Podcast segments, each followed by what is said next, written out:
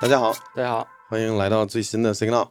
我们上次更新是一周多前是吧？对，一周多前更新。过年期间，我们刚好是安排了一期，然后这个是今年的第一期，对对吧？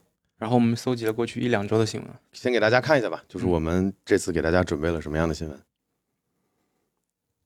然后我们看一下这条新闻啊，Meta 财报表现不及预期，开盘股价暴跌超百分之二十四。然后呢，对应的就是 Meta 市值它已经狂泻了两千多亿，然后扎克伯格个人的那个财富直接掉了三百多亿，直接掉出财富榜前十了。不是不及预期，是严重的严重不及预期，跌得够狠的。其实最近那个互联网企业他们股股价都有缩水。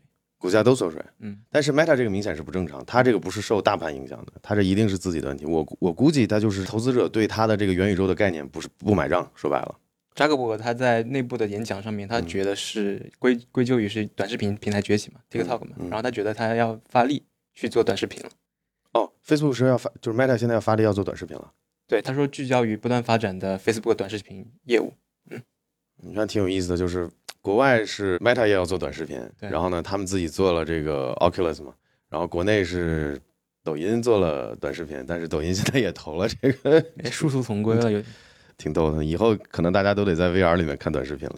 但我觉得啊，即使是有 TikTok 的原因，我觉得 Facebook 也不至于跌成这样，它跌了百分之二十多，然后呢，蒸发了两千三百亿美金。对，然后很多投资者说是过去一年白干了，可能都不止一年，这很夸张的。我觉得就算受 TikTok 的影响，也没有不应该这么大。这最大的问题还是我觉得，就是这个元宇宙的概念明显是大家不买账。但我觉得另一方面我又理解，因为资本是短视的嘛，就是所有的资本方也好，还是普罗大众也好，就是在这个金融圈子里的这些呃真金白银去花钱去买这家公司股票的，其实都意识不到一个新的技术和一个新的形态的一个东西，就是它的未来有多么可期。这个事情一般人是预见不到的，反而是那些比较有远见的。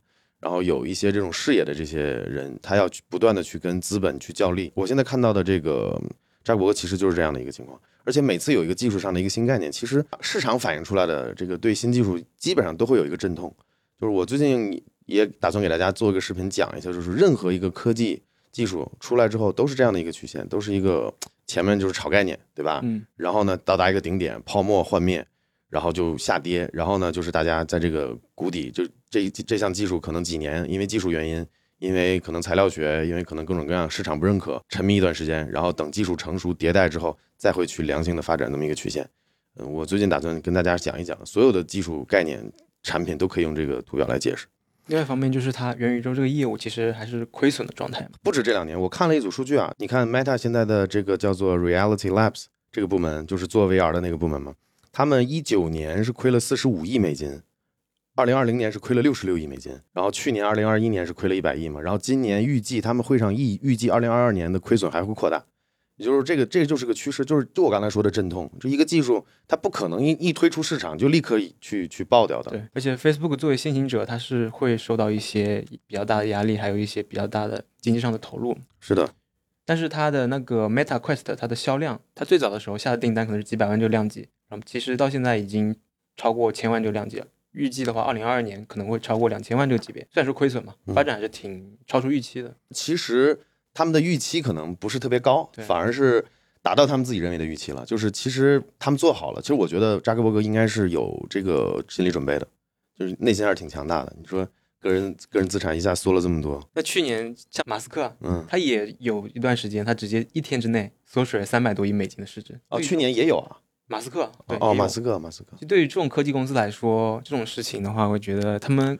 应该还好，就修炼出来了。对，修炼出来呢。就是还有一个呢，就是一般的像这种国际巨头啊，嗯，就是一般比如说像像那个 Meta，现在叫 Meta，他们一般财报还有做一些这个市场预测的时候，一般公司的这个领导层可能看重的是三年、五年甚至十年的一个规划。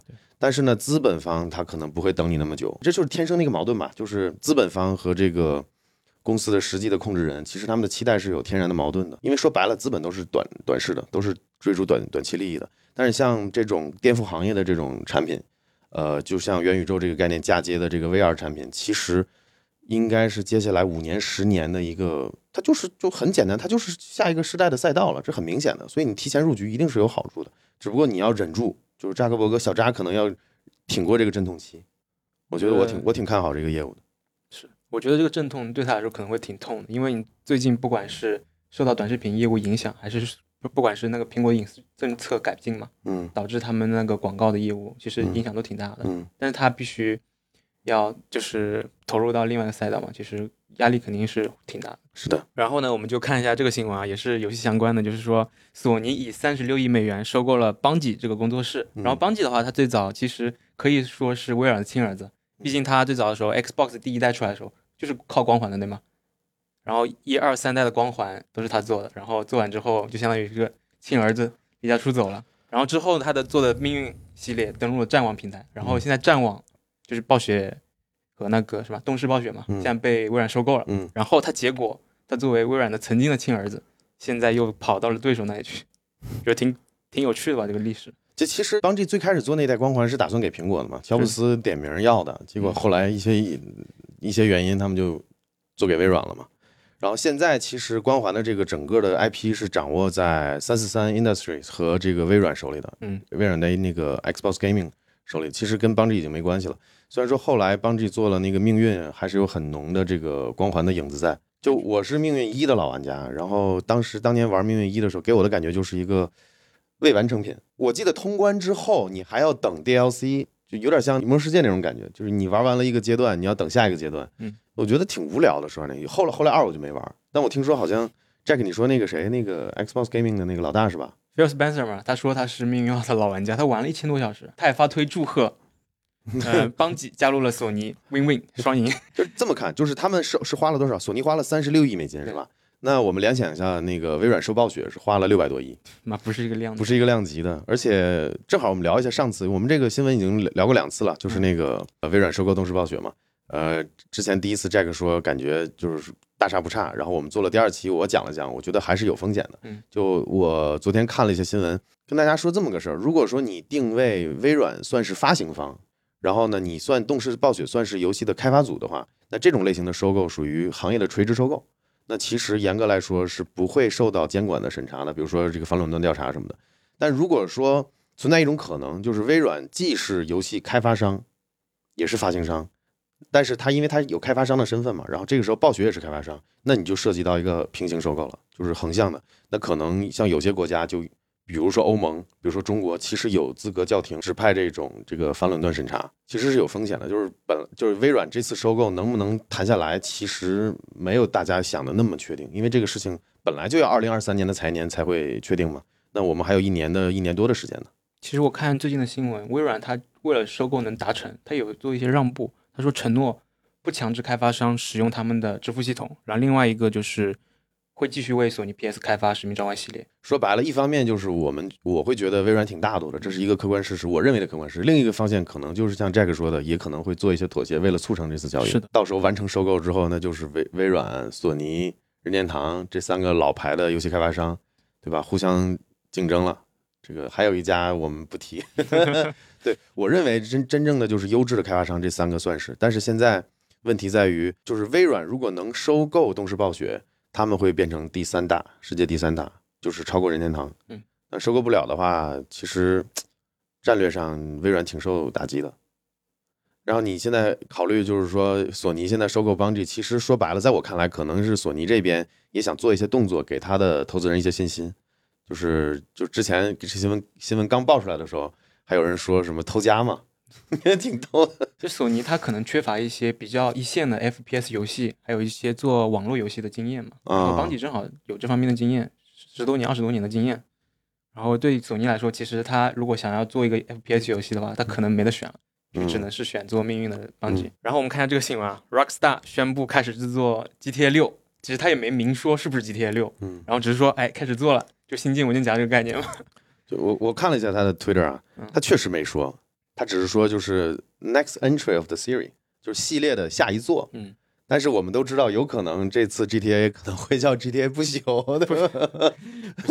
这个这梗大家都知道，就是之前暴雪也是摆烂嘛，就是这个暴雪说我们这个开了个会，开了个 BlizzCon，然后里面说我们要做不朽，然后还有那个梗嘛，您没手机吗？现在手游和移动游戏这么赚钱的这个大背景下，你还真说不准 Rockstar 会不会做出这种事情。他没明说会是 GTA 六。但我们都希望是 GTA 六，但是你万一他给你弄出一个什么 GTA 不行，你说你怎么办？让你在手机上玩？你看他最近这些动作，他又把那个什么圣安地列斯前几年也移植到手机上了嘛？对，然后呢，又又移又以前的那个 Trilogy 又移移植到 Switch 上，对吧？其实他是希望让他的这个游戏出现在更多平台上的。GTA 五下个月不是也要登录 PS 五还有那 Xbox 吗？支持 4K HDR 的。哦就是优优化版，嗯就是冷饭。我对知道，还学谁不好？学开普空。网上不有梗吗？你们别买 GTA 五了，他们 GTA 六做不出来了。对，确实，因为 Jack 说的对，我记得是这样的：二零零八年的时候，GTA 四出的，嗯，然后二零一三年出的五，对，这个时隔大概是五年嘛。然后你看五到现在已经九年了，而且他还只是刚开始做，对他不一定他如果真做六的话，也是隔了九年。原因就是什么？就像刚才 Jack 说的，GTA 五都出了多少年了，在 Steam 上时不时的又跑到榜首，然后就是靠这个微支付怎么怎么样，就给公司赚了好多好多钱。所以大家只要还在玩五，那公司是没有特别大的动力去做六的，他干嘛要砸自己嘛？对吧？就是你看手机行业为什么那么内卷？因为苹果不一年出个手机，他们的手机的这个不管是续航啊、性能啊，还有一些噱头啊、那些功能，可能就被友商超了。对。所以说这个游戏，你说四到五隔了五年，五到六五到六隔了现在九年都没出，就是我们一直支一路支持的。就就如果大家早几年不支持，我觉得可能六可能会早出来。就各个平台都买一遍。五在所有的 GTA 系列里面是最出名的，靠那个微支付，就微付款，就是 IAP 嘛，给公司赚了很多钱。所以你看，我一直就说，我们游戏玩家就很痛恨这种这种微支付这种概念。虽然从商家的角度来说，他们肯定想要赚钱嘛，但是你游戏太成功、太赚钱，也不不见得是好事儿。要么今年六月份的 E 三，要么二零二三年的 E 三，我们应该能看到下一代的这个 GTA 的游戏的画面了。我感觉可能很呃，他已经做了一部分了。应该是做了，不然的话，就这个预期已经放出来嘛，让大家有预期你。现在你如果这这么大的游戏，你要开发到今年才开始启动的话，你估计发售又要个三四年、四五年。你我想 GTA 五当时开发了多久，也是好几年。还是刚才那个观点，你看四到五花了，就是这个游戏生存了五年在市场上，相当于下一代才出，然后现在又过了九年。那 GTA 如果真出六，那六接下来是不是也是在十年左右的时期，这个游戏会一直在市场上？我们可以推测出什么呢？那接下来的 VR 这么火，那这个游戏肯定在开发阶段就要考虑对 VR 的支持，可能一上来不会有，比如说它可能先会注重，比如说稳定的 4K 60P，然后呢稳定的这个画面，还有 HDR，还有更好的对手柄的支持，对吧？包括光追这些视觉上的效果，我觉得它从引擎上得考虑对 VR 更好的一个支持了。所以说，它这个更新节点也是特别的，就是说等 VR 大部分大面积的普及了之后，它再推出这个游戏可能会更好一点。对，也可能现在开发的时候做一些筹备嘛，比如说刚刚面向主机的时候，比如说，呃，等它这游戏出来，比如说 Xbox 或者 PS，对吧？PlayStation 出了下一代，对吧？可能不支持 VR，它只是在主机上跑，但是它在做开发的时候，它得考虑好怎么对 VR 去进行支持。你想嘛，就是我们预计这个游戏，比如说二零二五年我们能玩上，那二零三五年之前可能都不会有续作。对，那那个时候市场上的主流可能就是有就是 VR 的这种类型了，它必须要做支持。而且你看，呃，还是同样也是老滚老滚系老滚五嘛，当时出了之后也是很多人去做 VR 的 mod，然后做的都还不错。所以我觉得现在 GTA 如果出六的话，我觉得我个人最大的期待是对 VR 的支持，并不是画面有多好多好，而是这种沉浸感。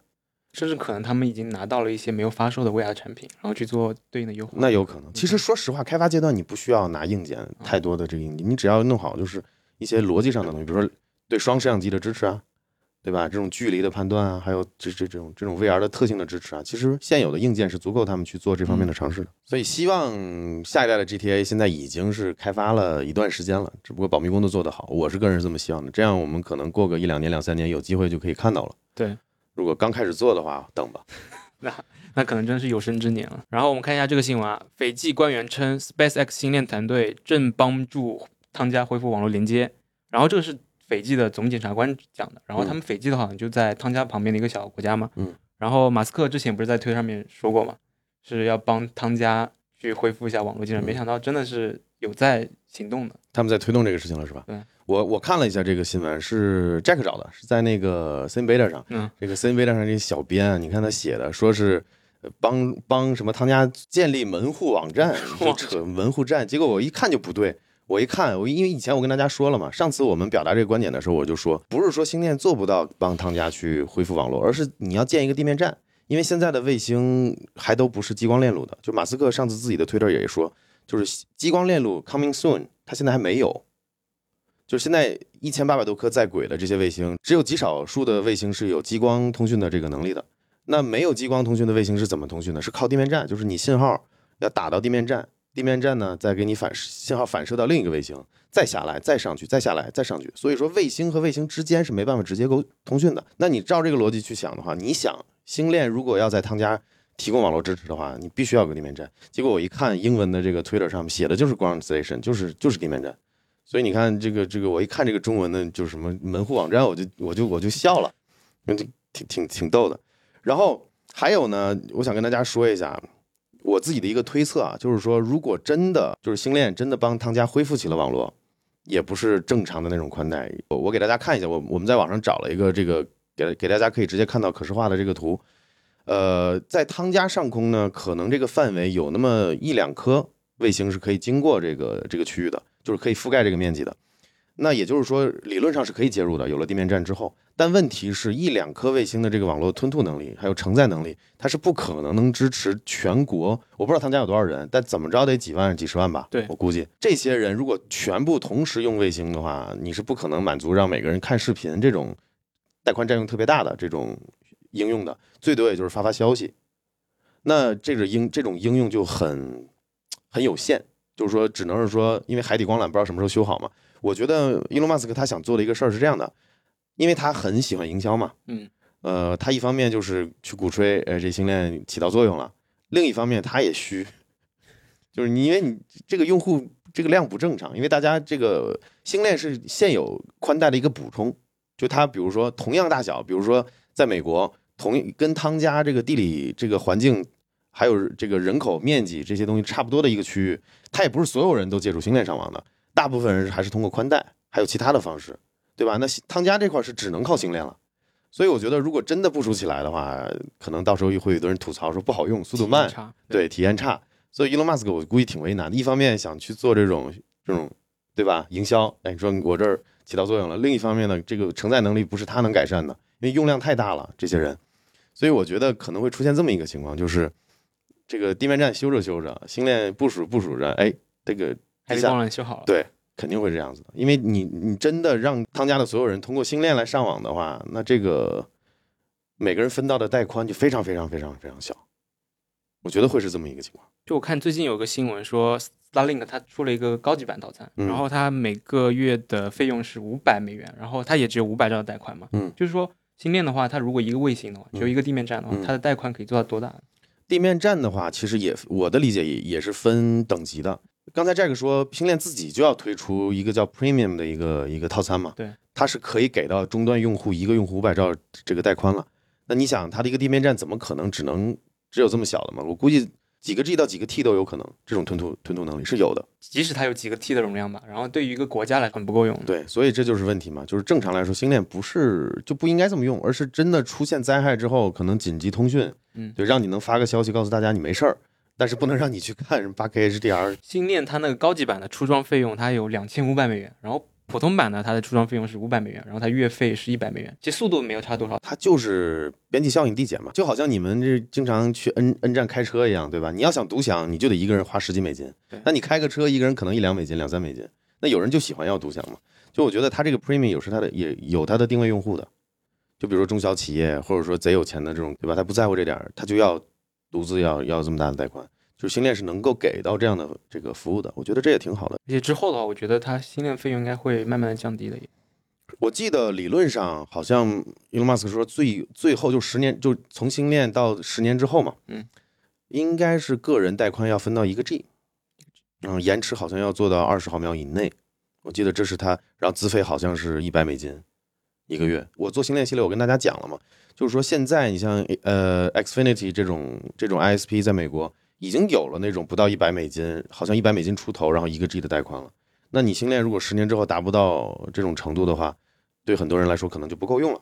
对，然后看一下最近的也是一个收购案，然后是从二零二零年就开始宣布，然后到今年过去一年多了，然后就是英伟达它终止了六百六十亿美元的收购 ARM 的项目。嗯，然后其实之前的话，它公布那个项目的时候，二零二零年的时候，这个交易可能只值四百亿不到。的规模，嗯，然后今年可能是因为英伟达这样就比较赚钱嘛，嗯，然后它现在值将近于七百亿美元了，然后联想到最近 AMD 收购赛灵思嘛，也是一个芯片大厂嘛，一个苏妈，一个老黄，也要收购成功了，下周就要。一个成功，一个失败。老黄因为他之前他很跳的说了一句话，嗯，就是当时好像交易要受阻，好像中国这边要否定，然后他很不爽，说放弃中国市场我也收购，就是说很说的很不屑，就不要中国市场我也要完成这种收购，让他跳，对吧？好像最后是不是中国起起到作用了？中国这边监管机构肯定是没有通过的。这这个东西就回就刚才那个新闻我也讲了嘛，就是你一个国际企业，如果在中国这样的市场，或者是在欧盟、在美国这样的市场，如果你市场份额达到一定程度，然后有有营收多少多少超过多少多少钱之后，这个国家就有资格去叫停你的这种收购，然后去经过这个反垄断审查。因为为什么这个涉及到反垄断审查呢？因为你想，英伟达他们自己家的主营是 GPU，对吧？然后呢，他如果要收购了这个 ARM 之后，他相当于想扩展他的 CPU 业务，然后再加上他们自己有 FPGA 的这个能力，你也等于也相当于他把芯片业务全占了。其实这也就是为什么苏妈要收那个赛灵思，赛灵思也是一样的道理，只不过人苏妈比较比较会来事儿，对吧？情商比较高，嗯，对吧？也不像老黄那么跳，老黄真的是自己作自己，你不在乎中国市场。说实话，大家给他贡献了多少显卡啊？中国市场对，而且还没这么没良心，卖那么贵。对，还都溢价买，然后呢，他还不重视中国市场，那就不能让你通过。我觉得现在芯片厂都是希望这个能，呃，把自己的全线的这个产品力提升一下。你像苏妈也是，也是为了让他们家自己能够掌握 CPU、DPU、GPU，还有这 FPGA 各种各样的这种芯片制造的能力、设计制造的能力嘛。然后老黄其实也想做这么一个战略规划，但是现在网上有一个威胁论，他收 ARM 之后可能会给中国芯片制造进一步卡脖子。因为本来 ARM 被被收购之前的话，他是在英国剑桥那边做决策嘛。嗯我现在转移到我们的对手、嗯美国那边的话，嗯对中国来说肯定是一个威胁。就算你没有威胁，你肯定也很担忧嘛，对吧？所以有威胁论说老黄身后站了像美国这样的，对吧？大大腿。所以我们看最近我们国家也有做一些自己自研的架构，叫龙 Arch。对，好像叫龙，就是龙芯，从指令集开始自研的。对然后现在好像是投入使用了。我看到有些国产软件已经适配了。所以就我就觉得感谢一下上一任的美国总统吧嗯，，China，this is gonna be great。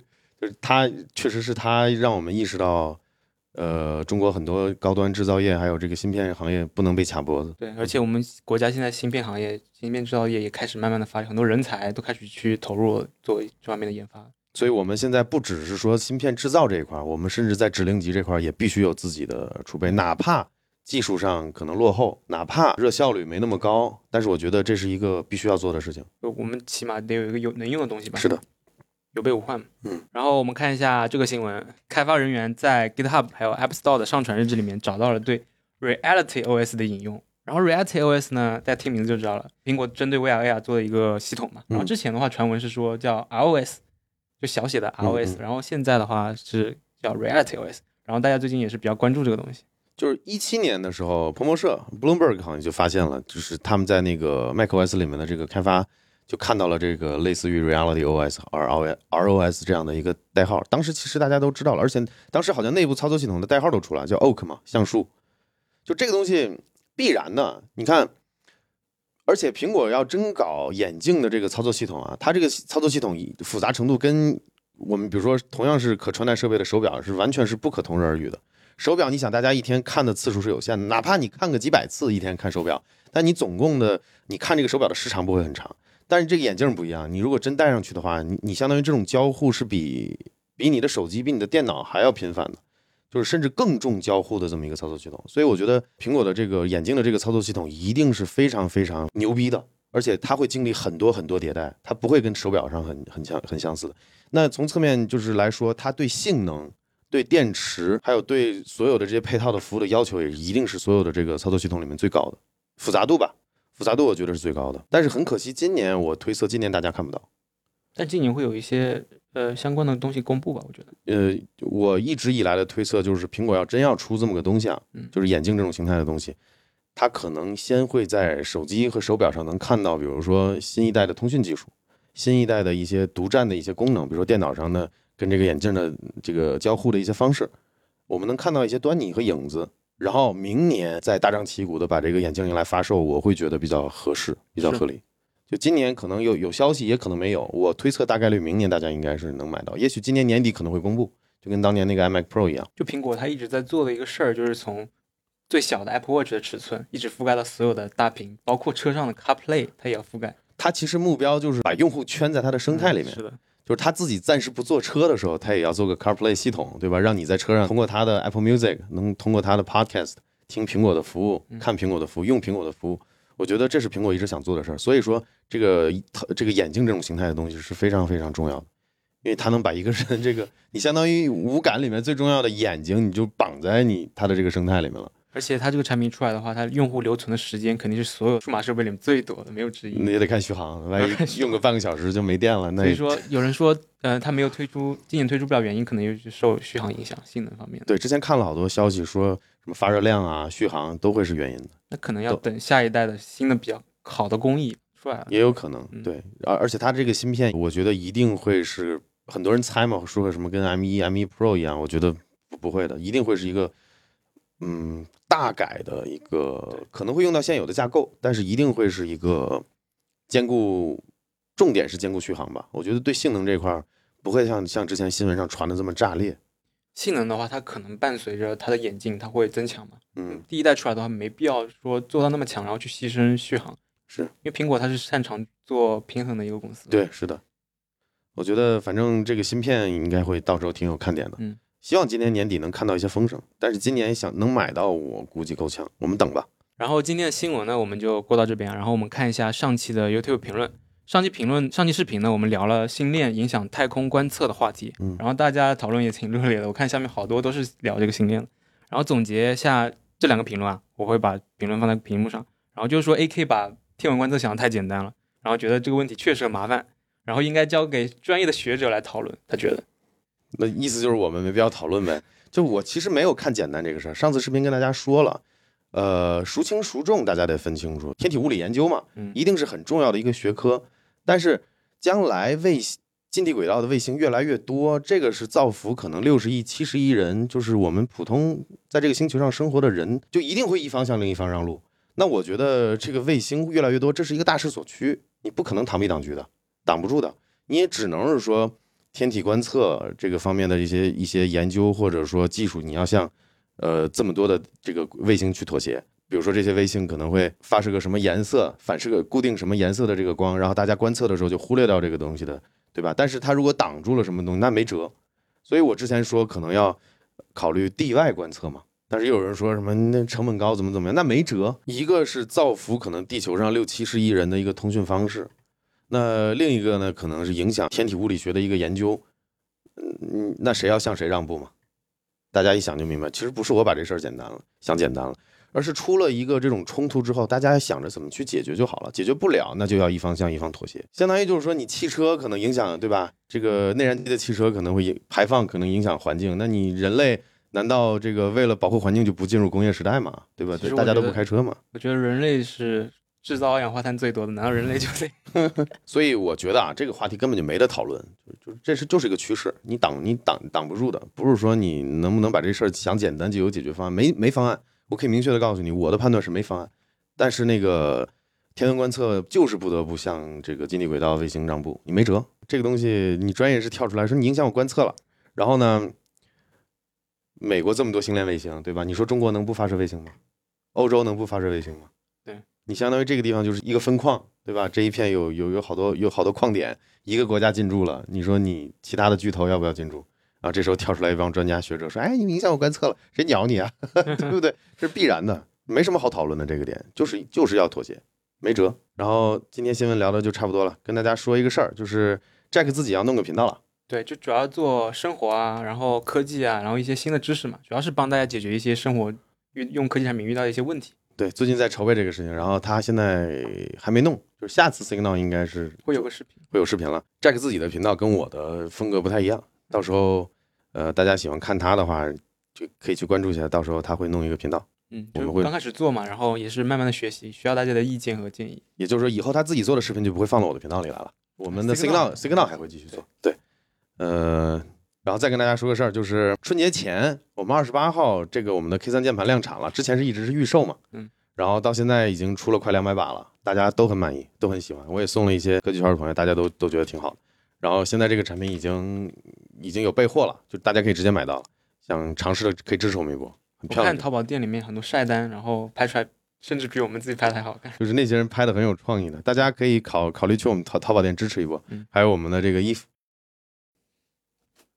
就很可惜，如果说大家是听众的话，就这一段就比较可惜，既看不到我们的键盘，也看不到我们的衣服嗯，其实都挺好的，大家可以去支持一波，感谢大家，那我们就这样，再见了。对，下期再见，好，拜拜。拜拜。然后它能以怎么影响天文观测？我以前也是玩那个摄影的，嗯，像以前我们对着星空，对吧？长跑几十秒的时候，我当时还以为想拍流星嘛，我我后来我以为拍到了一细长的线，上面一个点一个点，我以为这是流星，后来后来才知道这是这是飞机，飞机那么轨迹，它那个那那个叫什么？那个飞行的那个灯嘛，一闪一闪一闪的。